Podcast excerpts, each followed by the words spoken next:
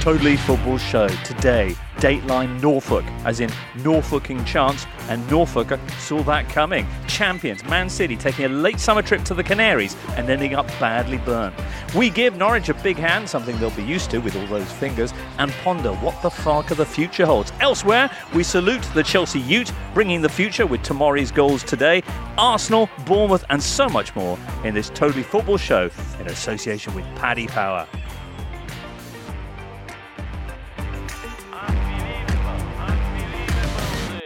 That's right, listener. You're joined by the Totally Football Show, which today is composed of Daniel Storey. Good morning. Fresh out of the eye. Chelsea State TV mouthpiece, Matt Davis Adams. Hello there. Hi. And the voice of Watford, Emma Saunders. Good morning. Five Live Sport.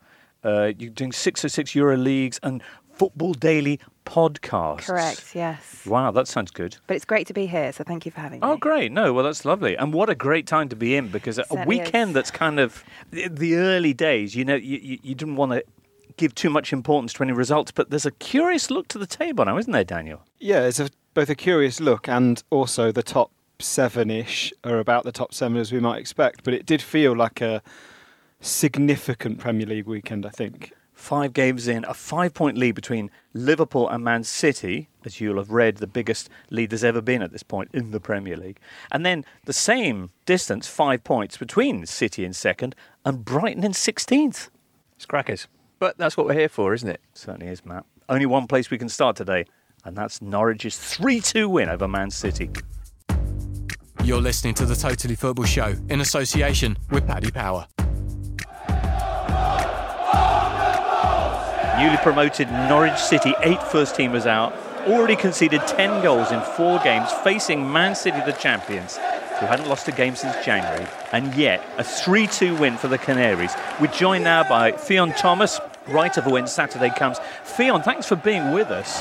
Where, where would you rank this in terms of all time greatest Norwich results? Is, is it up there? Is it beyond what happened with Bayern Munich, Jeremy Goss, and all that back in the early 90s? I think the consensus, because this is something that people have been talking about uh, over the weekend, is that it's the best since Bayern, I think people would say. Um, and in terms of uh, a league match, uh, I think it's probably up there as the best ever, you'd have to say, because of sort of the relative quality of the two teams. Um, and again, with that context of the injury crisis and just the, the performance, uh, obviously people are talking about Manchester City's defensive errors, which led to led to the goals, but those sort of came as a result of us pressing them high, discipline in midfield, really closing them down quickly. Um, so we sort of drew those errors out of them. And yeah, as I say, the, the sort of defensive discipline that kept them really to, to not that many clear cut chances. It was incredible. And of course, prior to this, you went close against Chelsea. You, you, you troubled Liverpool a bit. And now that you've cleared those eight first teamers out of the side who clearly were the problem in the first place, wh- where are the limits? What's the target, do you think, for Norwich? Realistically, are you, are you dreaming of a return to Europe? Uh, I'd certainly take a return to Europe, and I think um, people are, uh, are realistic given what we went in with. Uh, we obviously didn't make that many signings. We certainly didn't make many big money signings, uh, as in no big money signings. Um, so I think we're, we're sort of realistic. Uh, about that we, we just need to sort of finish above the bottom three. Um, I was just looking at the fixtures, and the return game against Man City is the last game of the season. So I think if we were safe going into that game, then we can go and do the double over them. I think we'd all take that.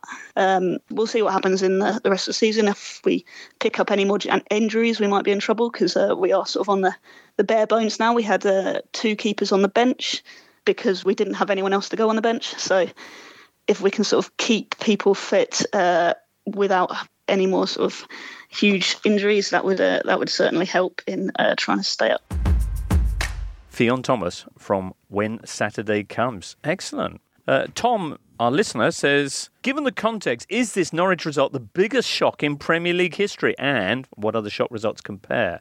I mean, it's huge, isn't it, Matt? Yeah, I was thinking about this when I saw the tweet. I mean, it's how you define shock. I think he, he means upset rather than, say, City winning 6 1 at Old Trafford Right. or, uh, you know, Arsenal losing 8 2 there.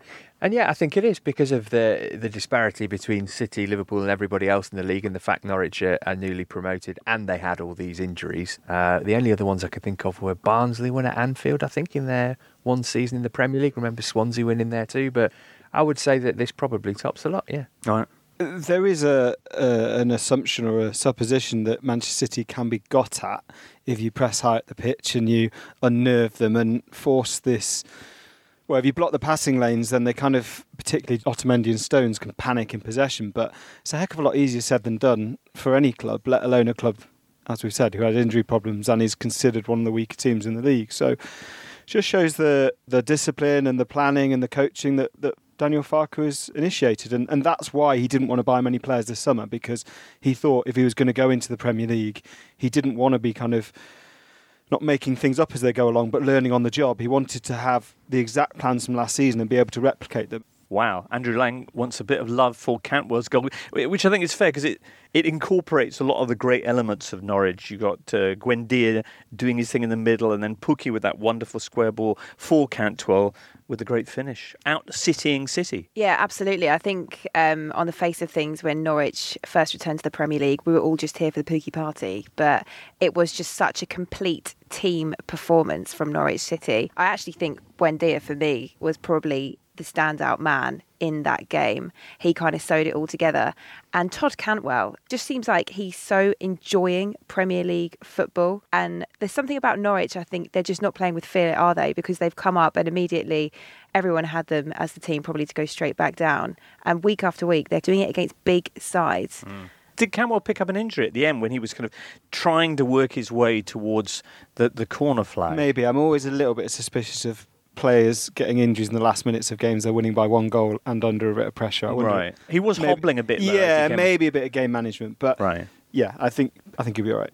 Cantwell, Buendia, and Pukki have got all the headlines. It'd be interesting to see how they're getting on in two, three months' time when people are a bit more used to how Norwich play and, and how they play in particular, and whether they can sort of maintain their early season form once they do or don't get found out. Right. And Manchester City, uh, they do lose weird games every so often. City, mm. you know, at home to Palace last season, at Newcastle.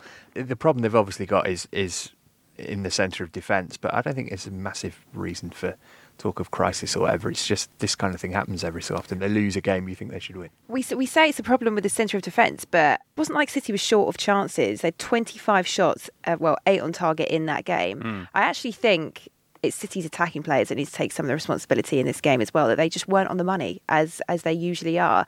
Especially when you watch those dying moments in that game, they had a number of different chances, which you think. In any other match, the likes of Sterling would have put those goals away. Gabriel but Jesus, didn't. I think. Perhaps. Yeah, yeah.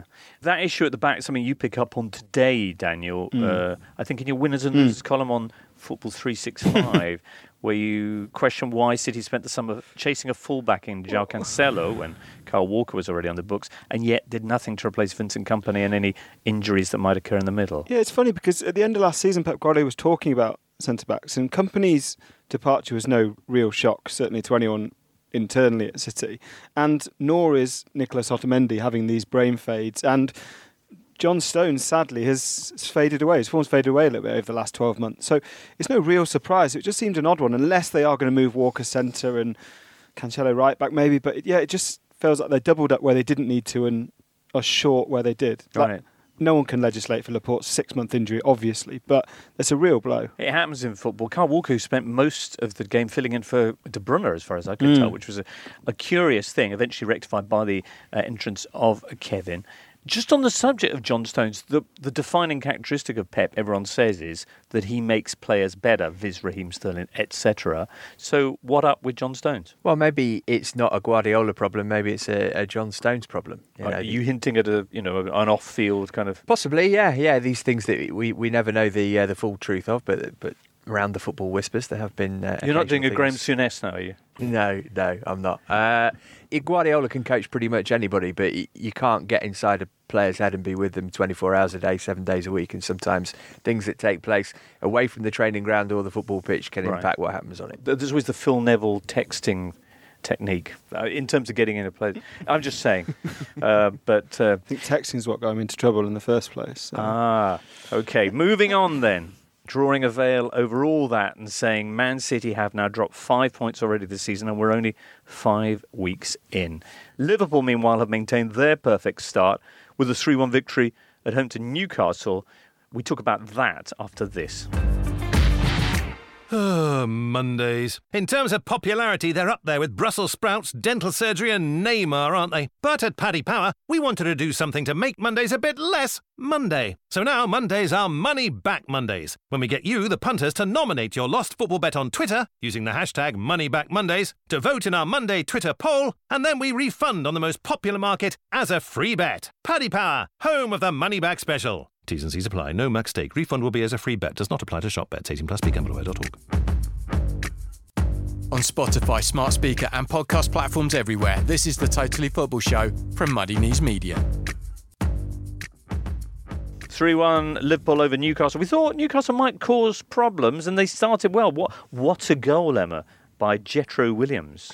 How do I say that? Willems. yeah. Willems. Yeah. Mm. Yeah, it was a really, really positive start um, from Newcastle. Liverpool just took a little while to warm up in this game, and it did seem to all click into place um, once Origi was injured and Bobby Firmino came onto the pitch. Liverpool fans, it's just a Firmino loving at the moment, isn't it? It's true. Give the ball to Bobby, he will score or at least play a part. Bobby Dazzler. No, everybody from Steve Bruce to someone I read on Twitter calling him the new Eric Cantona. Why, is that? And do you think, as Alex does, Matt, that uh, Bergkamp might be a better comparison in terms of past footballer? Um, yeah, potentially. I think Firmino's quite unique though because he's got the attributes of a Bergkamp, maybe to a lesser extent a Cantona, but he's the modern footballer in terms of his athleticism as well. So I'm not sure a direct comparison with either of those two particularly works. But he's increasingly becoming the most important of that Liverpool front three. And, and as Emma says, when Origi's on there, the other two look slightly off their game. Once their mm. mate comes on, everything's fine. Right. Trent Alexander Arnold describes him as the glue that holds the team together. And I think it's almost like there's a half effect on Crystal Palace. When he's on the pitch, I just think the belief in the side will automatically grow. And another really nice quote from Janino on Firmino he says, he'd probably get the captaincy at Liverpool. But the trouble is, there's so many different players at Liverpool that kind of, well, they could be made captains themselves. They hold those kind of leadership skills. Hmm. But he's just a complete player. Uh, Matt, would you give us your Steve Bruce impression?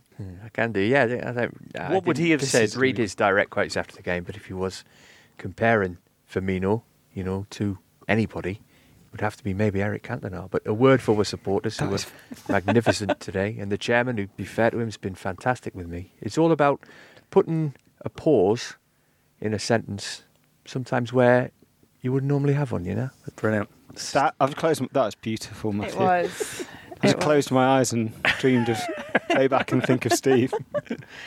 and Liverpool roll on. They'll be off next to Naples on Tuesday, presumably getting changed in in the bus or something. I'm not sure how that's going to work because the issues at San Paolo. But uh, yeah, you can find out on BT Sports Goal Show, of course, that and, and, and all the rest of the Tuesday and Wednesday delights. We'll be previewing that Champions League fixture and all the midweek games in Tuesday's Totally Football Show European edition, of course, with Raphael, Julien, Alvaro, and James.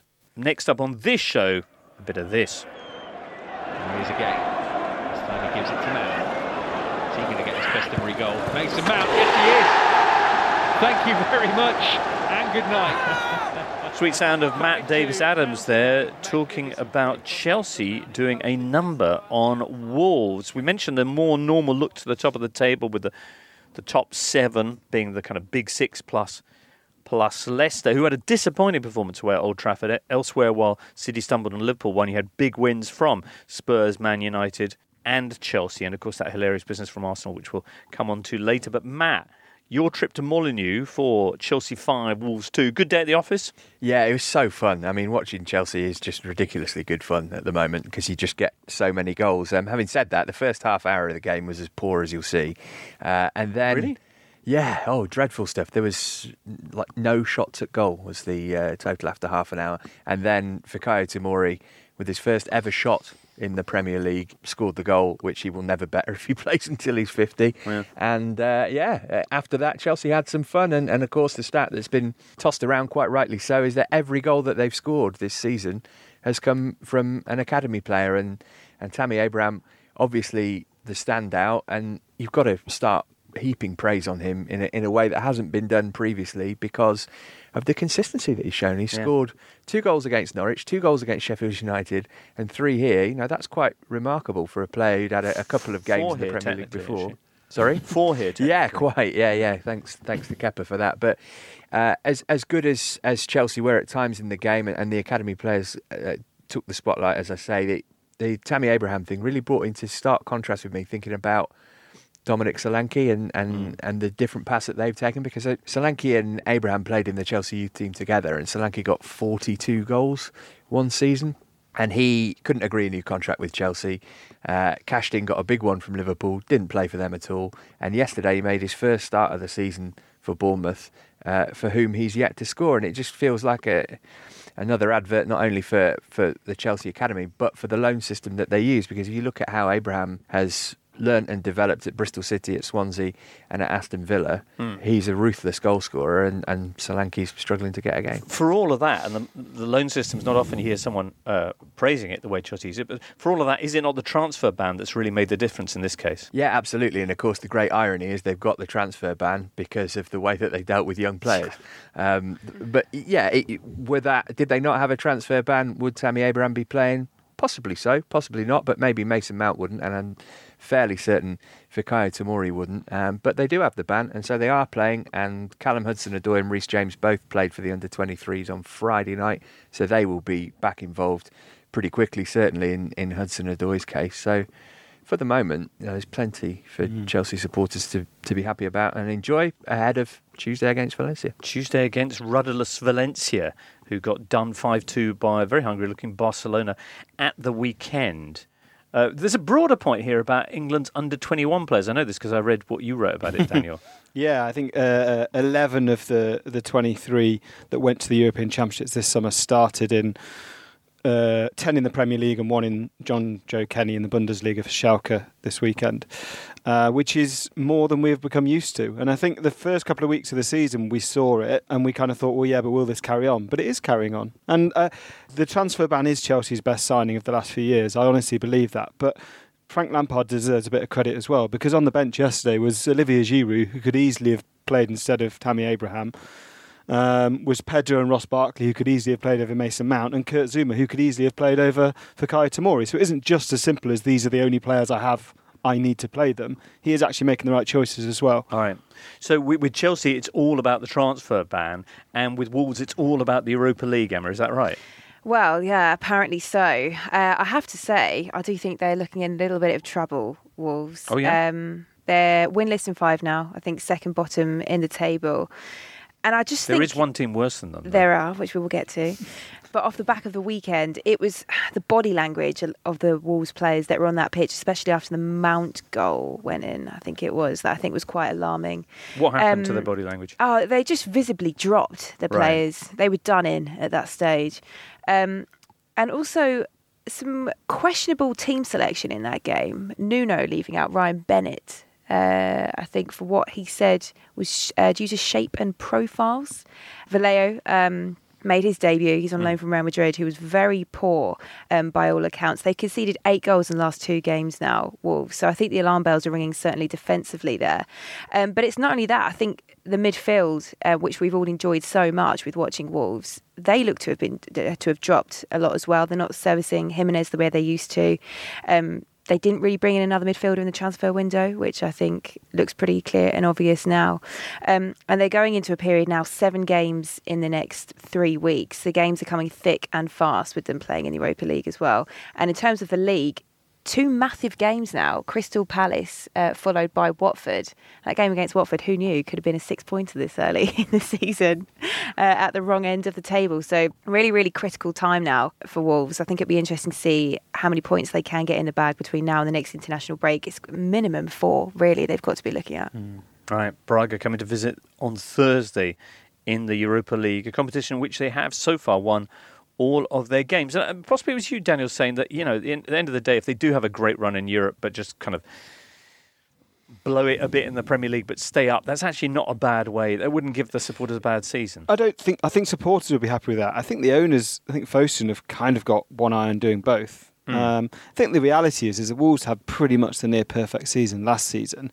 they're not playing as well now. i not, I don't think they are a disaster, but they're certainly not playing as well. And fine margins in the Premier League. If you don't play as well as the perfection you achieved last season, you're going to start losing games. And the difference between seventh and fifteenth in the Premier League this season, I don't think will be huge. So games like this really do matter. Um, I don't think they're a disaster. I just think they're slightly doing everything slightly worse than they were last season. Hmm. Interesting. Daniel, you've been part of the Totally Live shows. Is it true that back in the day you once also paid to come to one? It is true. Really? yes. Which one was that? Uh, I Was it- was suspect it the earlier it old was a- regime. uh, I think it was the old regime. Yes. Right. Okay. But yeah, I was a, not a football writer at that point. I was a, Okay. very much just a punter. And you thought if these guys can get paid for it, Exactly. Very much sold the dream to me. wow. If you'd like to enjoy a similar experience, listener, I'm delighted to tell you we've got four shows coming up. As you know, we're at the South Bank Centre quite soon, Monday, September the 30th. That's in London. In November, we've got back to back shows in Dublin and Belfast. That's the 8th and Saturday, the 9th of November. And then we wrap things up with Liverpool on Monday, the 25th of November, when we'll be joined by Julien Laurens, Raphael Honigstein, and Duncan Alexander. And similar names, they and other Totally Football favourites will be present at all of those shows. So great. If you'd like to know where to get tickets, well, thetotallyfootballshow.com forward slash events has all the details. Daniel, another Mm-hmm. exciting football experience for you this weekend was seeing Spurs playing at home at 3 p.m. on a Saturday for the first time since December 2016. And when I say at home, obviously I mean at home. Indeed, yes. Uh, after the Wembley experience, and it was a, a, a really important, easy win for Tottenham because they haven't played well at the Tottenham Hotspur Stadium. Really, they've scored two goals, I think, in the first, or scored the first goal of the game twice, I think, in the first half at home. They've been really sluggish and slow to start, and teams like Newcastle have proven that you can frustrate them. Palace were complicit in their collapse, but they actually played really well, and they played really well without Harry Kane playing very well. Which is Right. Where, where did this come from? Was it Serge Aurier, how much of a role does he He's better than? Davinson Sanchez at right back. Um, I think it came from the fact that Crystal Palace saw what Newcastle did and thought we'll do the opposite. They basically tried to play really high at the pitch. Van Aanholt pushed on. Uh, Wilfried Zaha played on the right and kind of stayed really high up, which meant Danny Rose could just surge on however he wanted to, and and Heung Min Son was the star. So yeah, Mamadou Sakho played his first game, I think was seven months, and he was pretty wretched. So they caught Palace on a good day, but uh, uh, yeah, an important win for Spurs. Okay, so not necessarily the template for a bold new approach No, I, no, I, I kind of described it as a, a cobweb blower, which is what it felt like. It felt necessary, but Right. not necessarily um, the immediate answer to all of their prayers. They've got a big game this week. That's you know that's the Away at Olympiacos. indeed. I think that's probably the toughest. It's a huge You game, that, because Olympiacos, five of the last six English sides to go Mm. to Piraeus have come back defeated. Indeed, We should actually be speaking to Pedro Martins, the um, Olympiacos manager, in Tuesday's Ah, European good. Football Show ahead of, because they're off to an amazing start to the season. Nine games across Champions League and Premier League, and Uh, they've won eight of them, drawn the other, conceded one goal and scored 20. Mr. Marinakis is enjoying himself at the moment. He tenuously segued into a crowbar just trying No, reference. that's not one, tenuous at all. So the owners of Olympiacos are also uh, imposing a similarly successful football model at Forest. Uh, it's going well so far. It's it's it's similarly chaotic as well, but it is going very well so far. Yes, they obviously won away at Swansea this weekend and are now two points off second. First team to beat Swansea. Mm-hmm. If you only watch one football related gif from the weekend, make it Joao Carvalho's pass in that game. Oh, you it won't was regret good. it. Why? It's just gorgeous. Very briefly on Forest, and it should be brief because I always talk about them, but they don't play another top team currently in the top 10 until November the 23rd. So they've actually got a real chance. They've had some tough games, Don't tough away this. games. They've got a chance now, which is when we flop. That's good. We shall see. Matt, you'll be uh, covering this and so much more in the Totally Football League show on Wednesday. Yes, and we're going to have Chris Powell in with us, Oh, yeah. uh, which will be a delight. Obviously, uh, vastly experienced EFL manager, but more recently appointed to Gareth Southgate's backroom team. So we shall be talking to him all about that. Lovely. If you could fill us in later on on how the Cowleys got on in their debut for Huddersfield, that would be grand. Right now, though, Uh, let's just have a quick word about Man United's 1 0 win over Leicester. A significant fixture, possibly a significant result. Not a great game, though. No, going into the weekend, I looked at the fixture list and had no idea this would end up, what was it, second last on match of the day? Yeah. It was a pretty dull affair. Uh, the fact it was Rashford's penalty spot kick that was yeah. the difference between the two sides in the end um, kind of says everything you need to know. Um, but for Manchester United, it was a really, really important win, even if it was just narrow in the end, because if they hadn't have won that game, they would have then been 10 points behind Liverpool after just five games this Premier League season. Um, so it really does keep them in the mix, uh, if you like. Uh, as we look at that to- at the top six. But I think Leicester will still be well. They are. They're fifth. They'll be there or thereabouts. And and ultimately, two cancelled each other out. A lot of people disappointed that Rodgers didn't seem to have anywhere to go to in, in terms of the fact that his team weren't able to lay a glove on, on Man United. Yeah, that's that's always been the accusation against Rodgers that he lacks that plan B in a way, our disappointment is kind of a compliment to Rodgers and how quickly he's improved Leicester. You know, if we'd have watched a Claude Puel team go to Old Trafford and lose 1 0, we'd have said that's about right. Now we're saying that's a shame. Mm. Shows how far they've come in, let's face it, only six, seven months under Rodgers. Um, but yeah, the, the lack of. The lack of defensive certainty, you know, it was a defensive error for the goal, and then the lack of bite in the final third was a little bit disappointing purely because Manchester United were so under strength. Right. can I, can I be massively contrary and say that I think Leicester are hugely overrated? Okay. Yeah, they, they won two games this season, one away at newly promoted Sheffield United, one at home to Bournemouth. Uh, they rarely Should, score more than once in a game. Should have lost at home to Wolves. Should have lost at home to Wolves. Yeah, I think it's just one of those where people have picked up on the fact that they've got a decent manager and made a couple of good signings, and yeah, they might finish above Everton, but they're not going to be in the top six. Don't Daniel, don't Hater. believe the hype. Hater, yeah. is this a is this a Midlands thing? Might be a Fox regional sake. bias tainting that, but no, genuinely, I think you know they're going to finish somewhere between seventh and tenth. They're not going to worry the top four in the right. slightest. I don't think. Yeah, but we have to kind of pretend otherwise. That's true. Yeah. Yeah. All right. Come on, Uh, next up, uh, the game that had the hashtag of what arse. And a performance to match, I would suggest. Now, Emma, you were kind of obviously trying to keep one eye on this. You were, where were you? you were anchoring Five Live in Salford. Yes. But somebody cut through the cables at Vicarage Road, so yes. you didn't have comms. Yes. You weren't the only one having problems with leads, eh? Oh, yes. Yeah, because Arsenal. Yeah. Yes. Yes. Yeah. Tell us about what you saw. Yes. Um, well, from a Watford perspective, it ended up being everything we could have hoped for, minus the extra two points. Um, it was a massive draw. Actually, now I've had time to reflect and sleep in it. I think there is an element of we're a bit gutted couldn't take all three points because it does yeah. mean we're still bottom of the table still.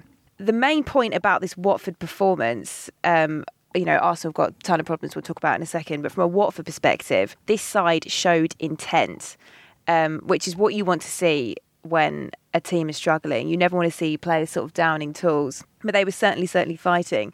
Unfortunately for Arsenal, there is still quite a bit of work to do in the final third. They need to be uh, a lot more clinical with their finishing, but the stats were obscene uh, with regards to chances Watford had. Right. Uh, my favourite came from good friend of the pod, Duncan Alexander. Mm. Two percent of all shots this Premier League season came from Watford in the second half of that yeah, game. Although we're only five games into the season, still, but when you think that's a lot of games, it is a lot, a lot of, chances. Of games. Yeah. Um, moreover, so, it has it has meant Arsenal right. have faced 96 shots this season, more than any other side in the Premier League, Serie A, La Liga, Ligue 1 and the Bundesliga. Yeah, that's extraordinary. So they were under the cosh. Almost 100 shots in, what, five games? Mm. It's mental.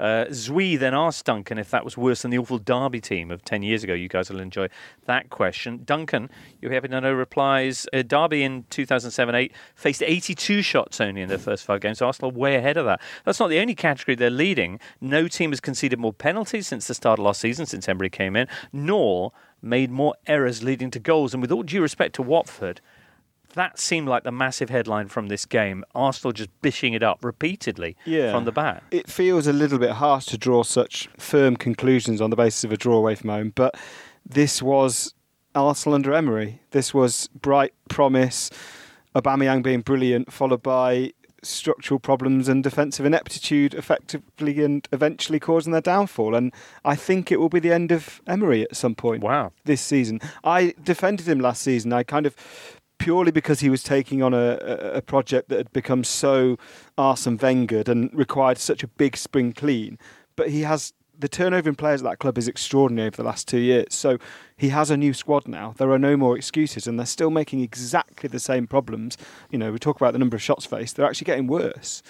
You know, things like buying David Luiz, the only player of his profile who could possibly make that defence worse. Things like making substitutions that don't look like they make sense at the time and end up undermining the progress.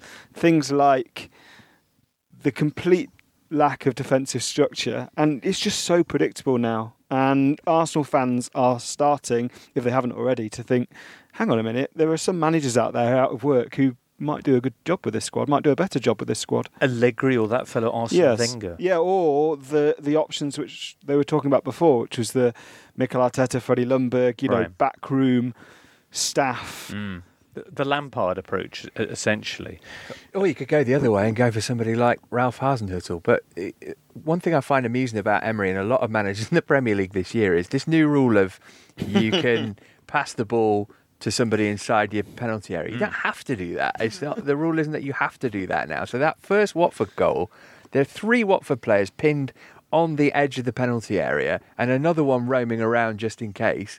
You just think, just read the situation and, and don't pass it to Sokratis, who's going to get himself in a muddle and you concede a totally needless goal. We we want managers to have philosophies, and I think that's that's wholly appropriate. But if if if Unai Emery's philosophy is Arsenal is committed to Arsenal playing out from the back, he will not be in charge by the end of the season because they can't do it, and they've repeatedly shown they can't do it, and they every side knows they can't do it. They had 40 seconds to plan that passing out from the back yesterday, and they still managed to give it to the first Watford player that got near them.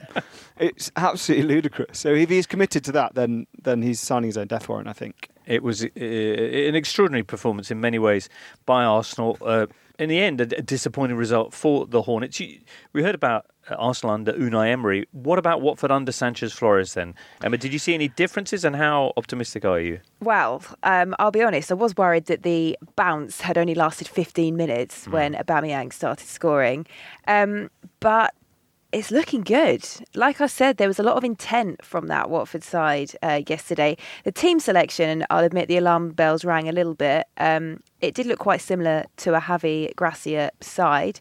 Uh, still no Sarr, who was on the bench. No Danny Welbeck whatsoever. Um, so we're not really sure why that was.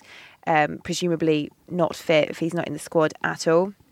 Um, but Sarr did come off the bench and make a difference. Um, but I think life's looking good uh, under Quique Sanchez Flores if they can play like that going forward. They've got to, I mean, that's second half, no? yeah, absolutely, and they've got to go to Manchester City next week, which isn't ideal at all. But off the face of it, Norwich a, wo- a wounded Manchester Yeah. City uh, and a Watford side that aren't afraid afraid to to press against top sides. Exactly. And a City team that's going to be coming off a, a trip to Shakhtar Donetsk, wherever that fixture is going to be played, somewhere. Yeah. Wow. Who, who knows, eh? Who knows? Very good. Arsenal, meantime, are, have a trip of their own. They're going to be going to Frankfurt, who responded to reaching the semi finals of the Europa League last year by selling off all their goal scorers. Oh, but they brought some in. Well, they brought in Bas Dost, legend Bas Dost. Anyway, we will uh, talk about that, no doubt, in Tuesday's Totally Football Show. Some more games to bring you from the Premier League weekend. We'll touch on the exciting South Coast teams after this. Hey, listener, what are you wearing right now? Could it be a little smarter? Could it fit a little better? Well, the good news is we're sponsored today by TM Lewin, Britain's favourite shirt maker, who've sold over 30 million shirts since they started up in 1898. They produce the finest pure two-fold cotton shirts in the classic Jermyn Street style, wardrobe essentials that every man needs. TM Lewin shirts are ideal for every day of the working week. They're great quality and even better value.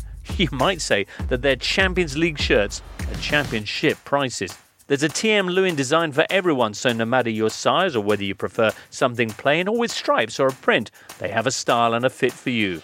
Because you listen to the Totally Football Show, TM Lewin want to give you a bit of a treat. Right now, if you head to tmlewin.co.uk and enter the promo code TOTALLY at the checkout, you can get any shirt for just £24.95. There's free click and collect delivery to any of their 70 stores nationwide, so visit E tn.co.uk.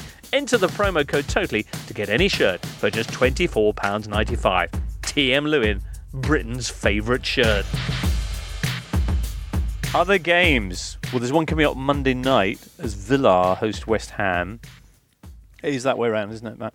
Yes, it is. Yeah, Good. Clar- claret Right. and blue on, on claret and blue action. Yes. At exactly the same time that David Cameron's big programme starts on BBC One, which Oh, is is it? wonderfully ironic given his West Ham Villa gaff. It's Right. Good, good for him though, isn't it? Because he doesn't have to watch the game and Yeah. decide, you know, worry Yeah. about who he's going to support. bit support. political, isn't it?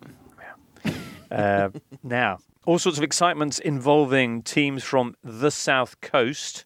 Southampton, who won their third straight in all competitions, third straight clean sheet as well. Remarkable going to Sheffield United, getting a 1 0 win there. Chris Wilder again very grumpy at full time. Also, we saw Bournemouth absolutely doing a number on Everton, the number being three to Everton's one, and, and well, Brighton pegged back at the death by Burnley. But all in all, pretty positive. Daniel, let's talk about uh, the Bournemouth game because that's a, a a big result for a, a Cherry side who, who've struggled so far this season. Yeah, and a big result for Marco Silva as well, I think, because he Everton have becoming this groundhog team that spends around 100 million pounds in a summer and finishes eighth. They did it in 17 18, they did it in 18 19 and the way they're going with this kind of inconsistency away from home, they're going to do it again in 19 20. Uh, they've one point against Villa away, Palace away and Bournemouth away is not what Farhad Moshiri et al. expect from Silva. I think it feels like we constantly need to have a manager under pressure, and I think now Marcus Silva probably is that Premier League manager under pressure. I see. I Currently, it- it's it's Bournemouth in eighth place. Yeah, I, th- I do think Marco Silva is under pressure. Um, again, it was another poor away performance, and just the contrast between what they're doing at home and away. I think a lot of the fans are finding it difficult to place their finger on exactly why it's happening. But tactically, he was the same at Watford. He seems to be getting it a bit wrong. Um, at Everton, a lot of question marks yesterday over why he was starting Calvert Lewin over um, Moise Kean. There could be an injury issue there. He might have taken a knock that he's carrying. We don't know. I think he probably brought him on a bit too late in that game uh, to make any real impact. Um, and with Moise Kean, there was so much excitement when they finally got their man. And half the reason he left Juve was he wasn't getting regular game time there. So for him to find himself sitting on a bench in a game like that until the 70th minute, it just seems very bizarre. If Everton are finally going to move forward, having spent all this money and not just consistently finish around the eighth place mark, they have to be winning games like this against Bournemouth away. And they're not. So I do think I do think the pressure's mounting on Marco Silva, and I'm not saying it because I'm a bitter Watford fan. I think I think he's getting found out slowly but surely. It's a cliche. We say these kind of games are won in midfield, but you look at the amount of money that Everton has spent. I, li- I like Fabian Delph; he's a solid footballer. But having Fabian Delph and Morgan Schneiderlin as centre midfield pairing, Bournemouth had Philip Billing and Lewis Cook, and they were they were brilliant yesterday.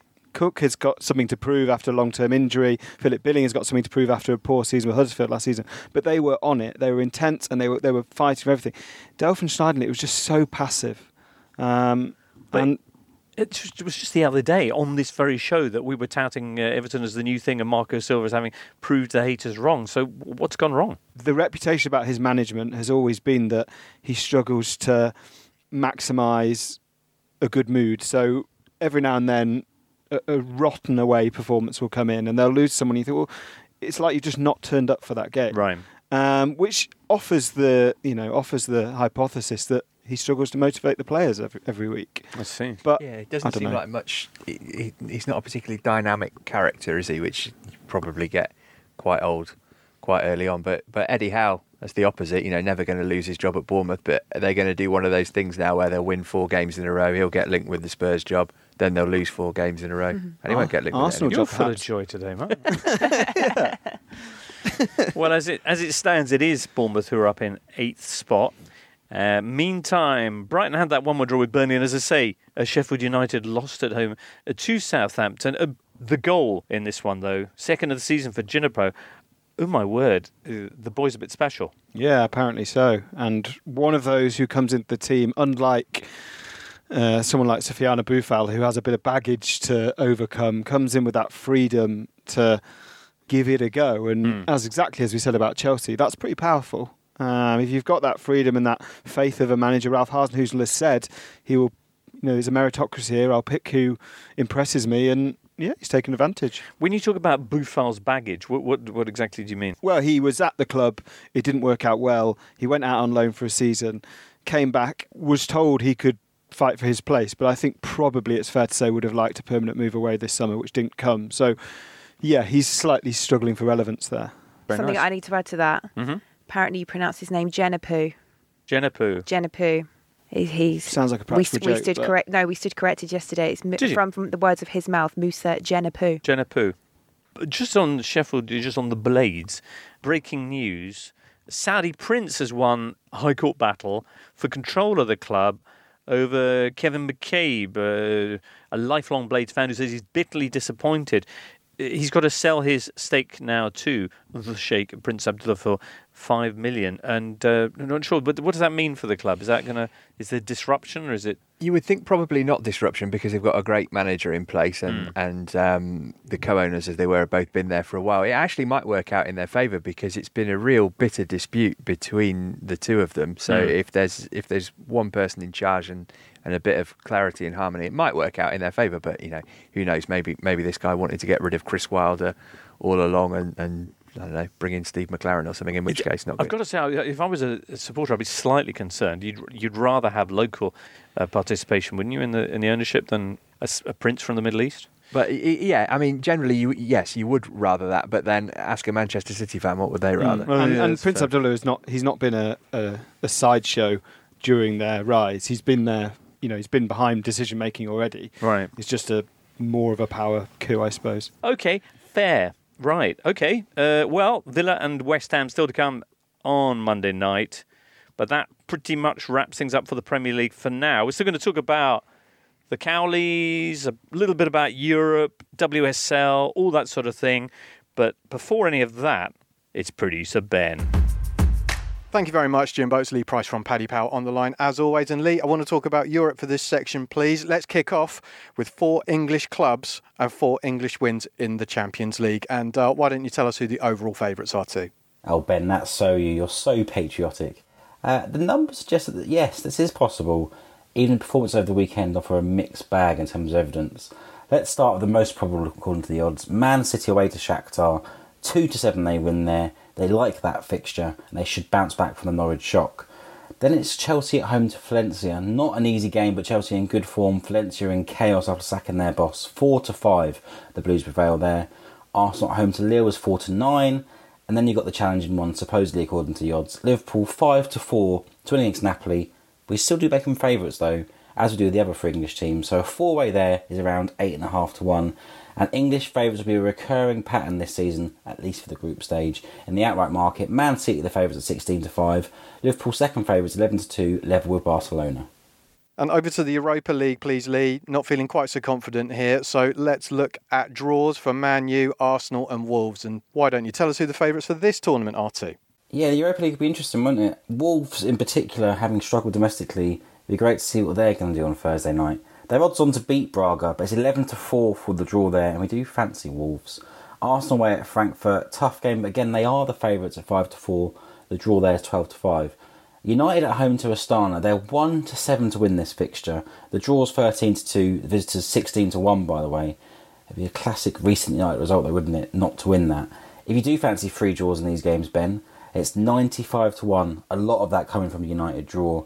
And that's perhaps because they're our favourites to win the Europa League this season. They're 9 to 2 in the outright betting. Arsenal second favourites, a bit like the Champions League this, 11 to 2. Wolves, by the way, joint fifth favourites alongside Lazio at 16 to 1. You can find out these odds and more at paddypower.com or the Paddy Power app.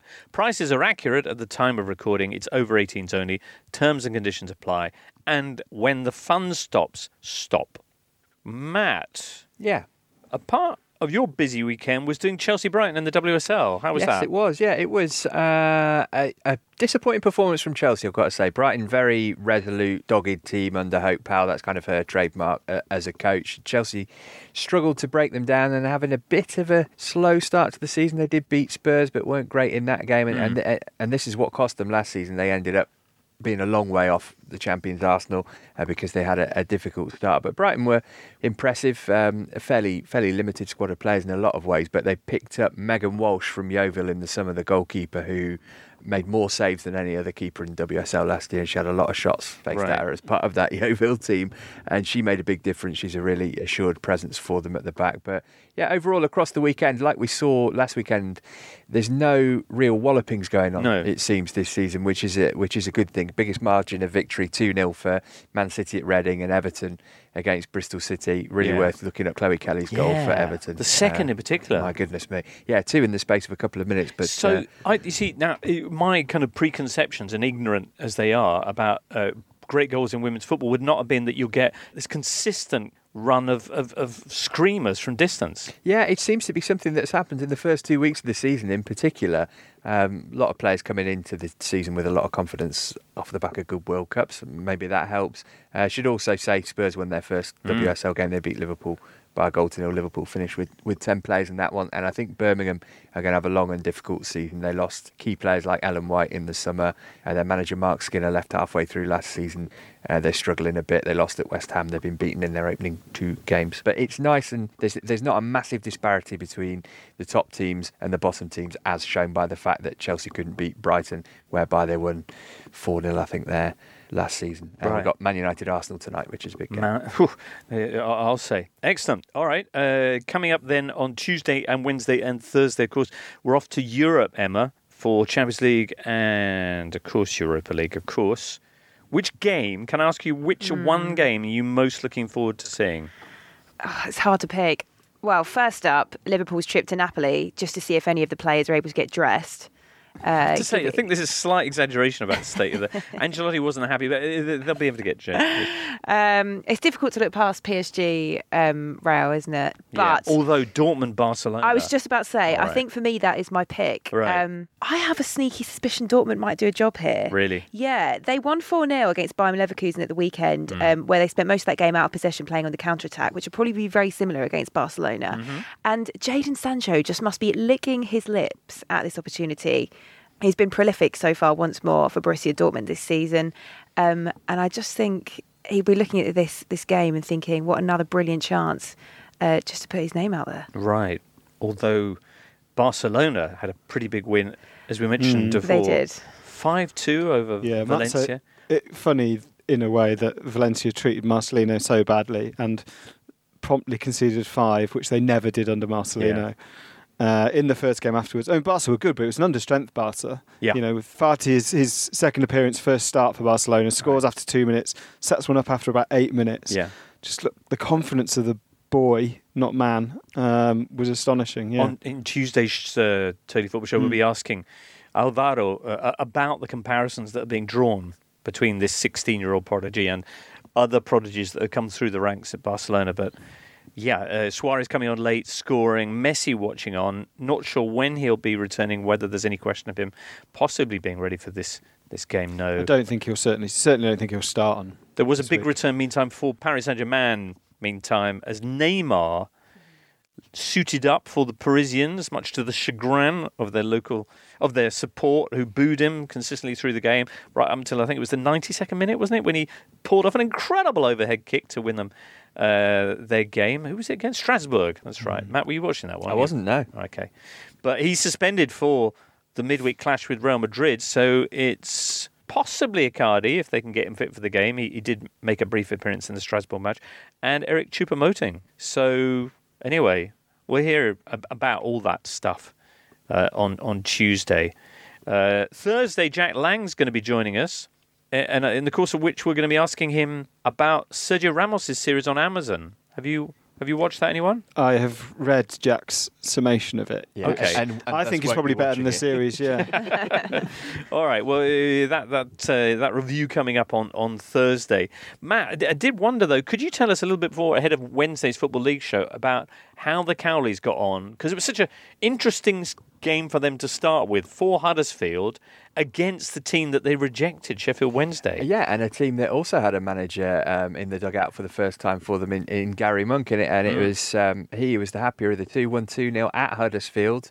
Uh, Gary Monk, a, a really interesting character. I think there's this kind of controversy around him that that, has, that meant that he left Birmingham, that meant that you know he left Leeds under something of a cloud. But Championship clubs seem to just gravitate towards him regardless of that. Sheffield Wednesday is a great job for him to get. But the Cowley thing, I find fascinating that people are so fascinated by them. I mean, they're brothers who work together. And obviously, they've done a really good job. Well, they used Um, to be PE teachers. yeah, of course, and, and they used to manage Just that, Concord, really. and, and, and since then their career's really taken off. Um, Yes. Sorry, uh, but yeah, it's it's a really weird job for them to have taken. I think. I think to, to choose Huddersfield over Sheffield Wednesday, I'm I'm not quite sure what the thinking is behind that because Huddersfield already at this stage of the season, the aim is to stop them from getting successive relegations. I don't think there's any way, given the mood around the club and the quality of their squad, that they can even be thinking of a late push for the playoffs. So it's a really, really interesting move for them to have made, and, and it's going to be fascinating to see if it proves to be the right one, given that they could have gone to Sheffield Wednesday, which seems like a much more stable club on a on a bit of a better footing at the moment than than Huddersfield are. Interesting. Uh, can we get a quick update on how Bolton are uh, getting on after their trolley dash at the end of the transfer go that window? well this Not, weekend. not did so it? good. No, Was it conceded another 7-1? six. Six one. Six one to Rotherham. Yeah, they took the lead though. Right, and then Yeah. yeah. Excellent. All right. Well, that's coming up on Wednesday. Jack Lang in on Thursday with Lynsey Hooper and Michael Cox. And Tuesday, of course, is our big Euro preview show. Uh, you're doing a football quiz tonight with producer Ben and Nick Miller. Yeah, apparently so. Tifo football. Um, I'm not quite sure why I've been selected. Although Emma, we did quite well at the Opta one, didn't we? We did. Were you on a team We weren't together? bottom. Yeah. We weren't bottom by No, any, I- we by were, any we were means. firmly mid-table. I think yeah. With which this is kind good. of thing, you're never going to beat the Sky Sports stats guys or whatever. they So, there? y- yeah, if, Yeah. if you can get podium, that's great. But we'd just be looking for a bit of respectability, I think. Brilliant. All right. Emma, what are you, what are you going to be up to in the next few days? Ah, I'm definitely going to be remaining horizontal after yesterday's heart failure of watching Watford, Right. especially in those dying moments, having been on air for six hours. So Crikey. that is my plan. Yes, It's a long time to be on air. Yes. Well, especially when during the commentaries you're meant to get a bit of a break, but unfortunately, as you mentioned, there were broadcast issues at Watford, which meant um, I did keep having to pick up. And Did you do the commentary yourself then on repeat. that game? No, Okay. no. Other than when I was watching the screen and Bamiyang scored his second, Right. um, which I had to kind of sound marginally enthusiastic about. Can I say that my worst broadcast, well, among my worst broadcast experiences, right up there with doing the uh, live link up on BBC in, in the World Cup in France with a group of French people who didn't speak English, and of course my debut live appearance when I forgot, you know, the, the much missed Ray Wilkins' name in my first ever live appearance w- w- have been the times when you're hosting a, a game and the commentary goes down and you have to fill in Yes. because I'm singularly ill suited to that. Uh, Daniel, anything you want to flag up that we can read from the Storey oeuvre this week? No, I'm at Chelsea, Valencia tomorrow you? night. Okay. Yeah. Good. Uh, for the eye, and that's it. Brilliant. All right. Well, listen, whatever you're up to in the next few days, make totally a part of your football experience. And many thanks for being with us today. Thanks also to Emma, Daniel, and Matt. Hope you've had a good time with us, listener. We'll catch you soon. You've been listening to the Totally Football Show, a Muddy Knees Media production. For sales and advertising, please email sales at muddykneesmedia.com. Keep up to date with everything across our Totally Football network at The Totally Show on Twitter, and make sure you check out our brand new website too, thetotallyfootballshow.com.